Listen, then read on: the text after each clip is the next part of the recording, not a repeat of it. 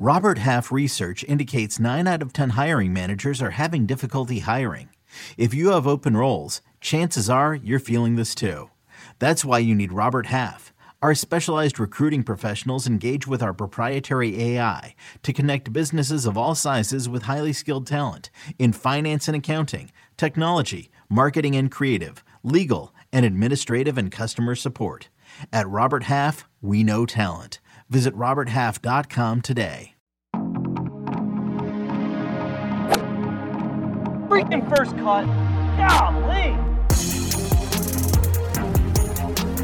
Welcome to the First Cut Podcast. I'm Rick Gehman, and this is your round two recap of the Sony Open. And joining me to break it all down, there he is. He's ready to rock and roll. It's the coach. What up, coach? You're damn right I am. There's nothing I like doing more on a Friday night now than spending it with you, my boy from the First Cut Podcast. But I got to tell you, Rick, I'm feeling a little bit extra, and I know it's the kiss of death to Yes. look at our picks that we Careful. made Tuesday. I know, I know, but it's going to be rare that every single one of my picks on Friday night is going to is going to be coming in.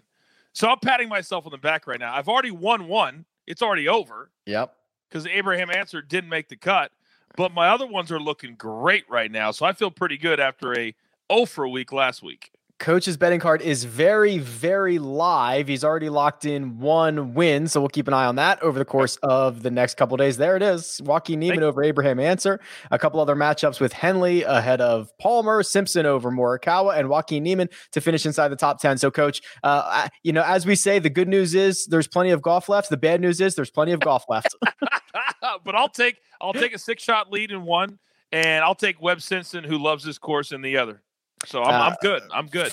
For sure. And we're going to talk through a couple of notable names here on the leaderboard at the Sony Open. But just before we jump into that, I see 13 golfers within three shots. I see every single golfer who made the cut within eight and within six of second place. This is what you describe as a logjam. The weekend is going to be absolutely wild in Honolulu. I, I love weekends like this when legitimately somebody teeing off tomorrow morning at you know 7:30 could be in the top 10 by the end of the day. And I loved also what Harris English said in his post round because he had an even round par, which which we expect, right? We expect when somebody wins the next very next round. Uh, But then he said I had a couple of mental lapses. I, I, I'm looking at Harris English. If you're looking at the guys that are that are back, and really I want to start at the 10 unders because only Nick Taylor's at 12 uh, Harris English is four back. Of those guys, I'm targeting him because he said, I absolutely believe I can look, go low again tomorrow. I'm confident. And when I hear somebody say that, then I'm going to target them for a round t- uh, round three pick tomorrow. Yeah, he actually said it was uh, mental lapses. He just wasn't locked in, and he figured it out on Friday. And he rolls over and and and fires something. Uh, what do you shoot? 64? 64 Yes, on Friday. Four. Yeah. Yeah. It was a 62 on Friday for Nick Taylor, which vaults him into the lead. You mentioned it, two shots clear of the chase pack, which includes Stewart Cink, Webb Simpson, Russell Henley, and Vaughn Taylor. But let's focus on Nick Taylor, who is approaching the one-year anniversary of his victory last year at the AT&T Pebble Beach. He shot a uh, he actually had a bogey on the card, offset it with an eagle to get into that 62. And coach, um, he had what I would describe as a very generous drop on his final hole of the day, the ninth hole, where he got relief from uh, what is essentially the driving range and turned it into a birdie. What, what was the word you used? A, a Uh. I said generous. Uh, generous. I call it BS. I call it BS because, and, and I get, and, and, and the announcers made it very clear. They're like, listen, he he's not breaking any rules. He's just using the rules. And to be clear, for for people who didn't see it, he had just taken the lead at 11 under par. Then he hits it in right next to the net on the driving range, and he tells the rule official, Rick. He goes, Yeah. "Oh, I mean, I would hit this left-handed right out there into the. Oh, would you really, Nick? Would you really hit it left-handed around the light pole, out over there like a putt-putt course? But the the official has to take him at his word and say, okay, if that's what you would play, then you do get a free drop. It was, and then he would go on to get up and down and birdie the hole. When let's be honest, he should have had to chip out and probably would have just parred the hole. And there's some of it right. There. I mean, come on, that was that. We've seen that so many times before though, and we go, what are they doing? How is Mhm. that possible? but that's the way it goes. You know, some of these rules situations and and and right, I think it's I think it's pretty insane that all he has to do is say, "Oh, of course, yeah, I would hit it left." He doesn't have to do it. He just to say he was going to or yeah. planning to so that he can get that that uh, immovable object uh, relief, which I think is hilarious. But this is kind of one of those situations, coach, where and, and you hear uh, sometimes in these rules uh, discussions, some of these players sound like they are litigators. They sa- they know the verbiage to use to make sure that they are using the rules to their advantage, which is almost like a 15th club in your bag is knowing the rules and knowing how to get it. Well, you bring up a great point, and staring at that that picture that Jacob just put up there, it becomes even more I just can't believe what I watched, you know, 20 minutes ago. But you're absolutely right. The announcers even made it clear. They said if he would have said, I'm going to hit this right handed, even if it was trying to hit it right handed forward, that doesn't matter. If he even said right handed backwards, that doesn't matter. It was about which way he was going to hit it. These guys absolutely know. And I would love to hear some of the discussions in the locker room because if this was a guy who was three under, four under, I doubt it'd be a big issue. This dude's the leader, and he's leading by two, and he birdied this hole from that spot. And that should never happen. That should be a penalty stroke. In, reality, it should be, but it wasn't. Yeah, I, I certainly agree with you. But Nick Taylor is going to take a two shot lead into the weekend over a chase pack that includes a couple of big names like Webb Simpson and Russell Henley, uh, Stewart Cink, who has already won once this season, and then Vaughn Taylor trying to also chase him down. I mean, I, I, the way that I saw Webb play over the first two rounds, I didn't think he played all that well. He shot back to back 65s. And then Russell Henley, who, when he won here in 13 15 13 okay he, he set the set the scoring record. I mean he knows how to get around Waialae i think we've got fireworks in store at least from two of these chasers. Last week a lot of us and i can't remember who, if it was you or if it was me or or kyle uh, but we thought that webb would have some serious issues coming back from covid. And he stumbled a little bit but then he really started to catch fire uh, at the Sentry. And then this the last two days, he really looks like he's back to full strength Webb Simpson. And we know on this course that he loves this course. We know that Russell Henley loves this course. Isn't it remarkable, Rick, that when you look at the leaderboard at this tournament every single year, how so many of the same names seem to rise to the top at this particular tournament? I don't know why it is. I don't know if it's because they've just had a break and they're coming back for most of these guys that didn't play last week. I don't know what it is but it's a lot of the same names. Uh, I'm not saying it makes the, it easy to handicap because nothing's easy about golf to handicap, but it is remarkable how much it happens. It, it certainly is, and remarkable is uh, one word you could use to describe Peter Malnati's Friday. Um, a psycho scorecard is another way you could describe yeah. this. I mean, the guy was our, our, our one of our 18 hole leaders. He goes out in five uh, over through seven, coach, and I'm like dude, this guy's gonna miss the cut. Like I, I, know this cut's moving to four. I'm nervous for him. He figures something out. He goes six under over his final 11, and he is turning into just easily one of the most likable guys. I mean, he just gives these great post round interviews. He seems like he's having a blast out there, even if he's if, even if he's hacking it up. Like I love watching him play, and good to see him kind of flip the switch and turn it around coming in. And I love Todd Lewis. I've become good friends with him over the years, and I think he's one of the best interviewers, if not the best, uh, certainly in the golf space. And when he called him the leader in strokes gained in attitude, I thought that was pretty accurate. Because, and then you go on to, as you just mentioned, uh, the interview was, oh my gosh, I looked up after seven holes. They said they said what was the biggest difference between Thursday and Friday? He goes holes one through seven, and then started laughing, and that was pretty clear. But then he said, "Hey, I looked up and excuse me, and then I realized that I'm right around the cut line, and I've got to get this thing going." And then he played six under over the course of the final, whatever that is, eleven holes. Uh, I love watching this guy play. I love his attitude. I love that he is showing up more and more. He's not just a, oh, hey, he was able to win once, and that was a great story when his wife was pregnant and they had the baby. And now he's a legit PGA Tour player. And it's not just, oh, I'm happy to be here anymore. He is showing up more and more. And I love watching it because of his attitude.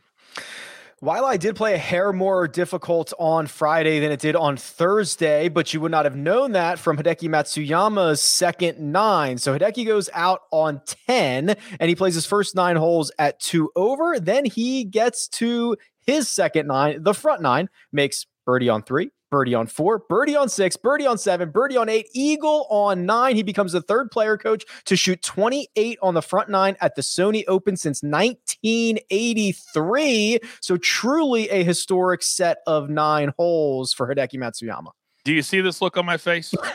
Do you see this look on my face? Because I was the guy. I gave out three picks today for round two bets, and I had Joaquin Niemann against Hideki Matsuyama. After nine holes, I was yeah. up by five. Count them five shots. And I was already counting. I was already taking mentally my ticket straight to the pay window. And then all of a sudden, I'm seeing the birdie and the birdie, and then a rare bogey from Joaquin. I'm like, wait a second. And after the 14th hole, we were down to a one shot lead. And then it just went south. And he ended up losing by four in just this single round. So you got to give credit where credit's due. But for some reason, that never happens to me the other way. I'm never the guy that's down by five and I come back and win by four. That was crazy. It was crazy.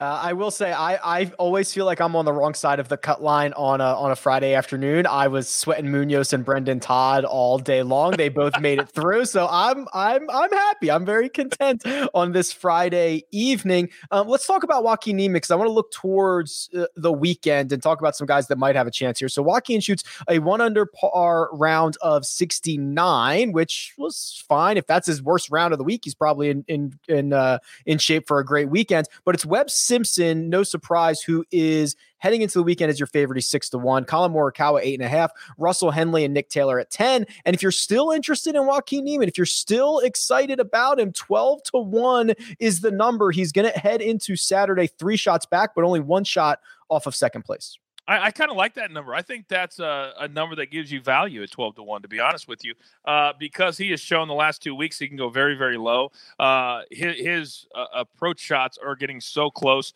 at least they were before today. Uh, I think he's going to have a bounce back day tomorrow. Uh, I think he's playing so well that 69 was probably the worst his game could have shot, uh, especially on this golf course. And if I'm looking at somebody in that three shots back area, uh, I'm going straight to his name because he was a sexy pick, Rick, for a lot of people, including myself. I've got him in top 20 picks. I've got him in tournament matchups. So he's not sneaking up on anybody. But now we're discussing is he good enough to come back and win? And we saw what he did on Sunday when he was way back to start the day and then he lost in a playoff. So who's to say that the fact that he's just three back, that he can't do it for the second week in a row?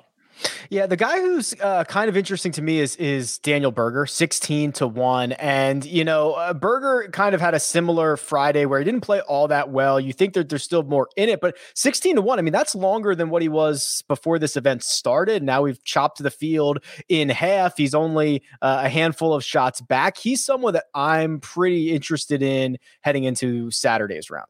You know what I would probably do? I'd probably use him in a uh, a fantasy lineup for a, a single day uh, at DraftKings, I don't know that I would uh, bet him to win uh, just because he's four back. And I don't feel like on the weekends he's been playing good enough uh, to come from behind. Uh, he played great in the summer and he's been playing good, but he hasn't been playing good enough to win. That's that's a big difference, right, Rick? Playing yeah. good enough to be a top 10 machine and being good enough to win. Those are two completely different things. I don't think he is but I see your point in value at 16 to 1. Here's here's a game I love to play on Friday evenings called How Far Back is Too Far Back. so, you know, we were kind of saying like game. That's a great game.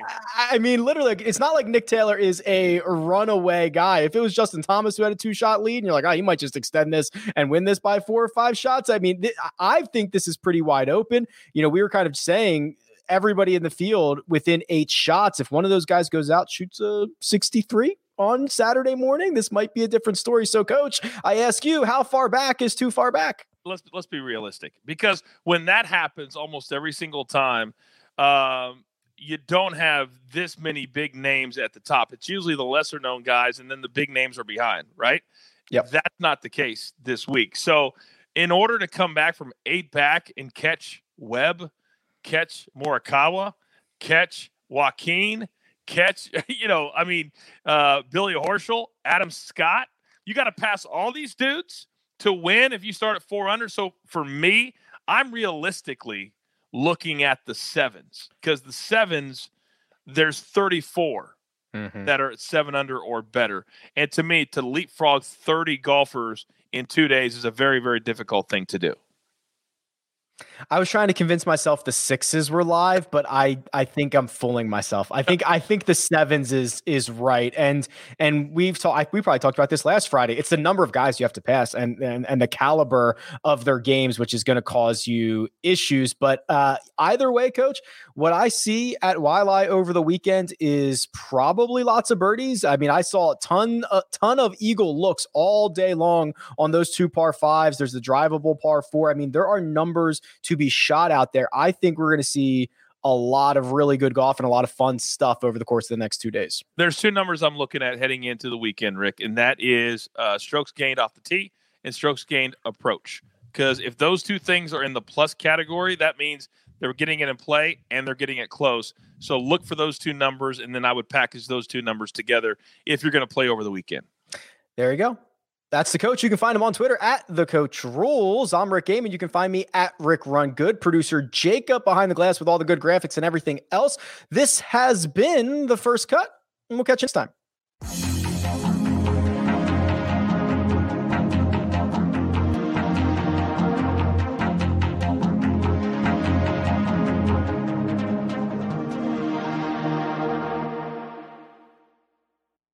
From producers Matt Damon and Ben Affleck, explore how art and music sustained hope during the siege of Sarajevo, thanks in part to humanitarians and the band U2. Kiss the Future, new documentary now streaming exclusively on Paramount Plus. Go to Paramount Plus to try it free. Terms apply.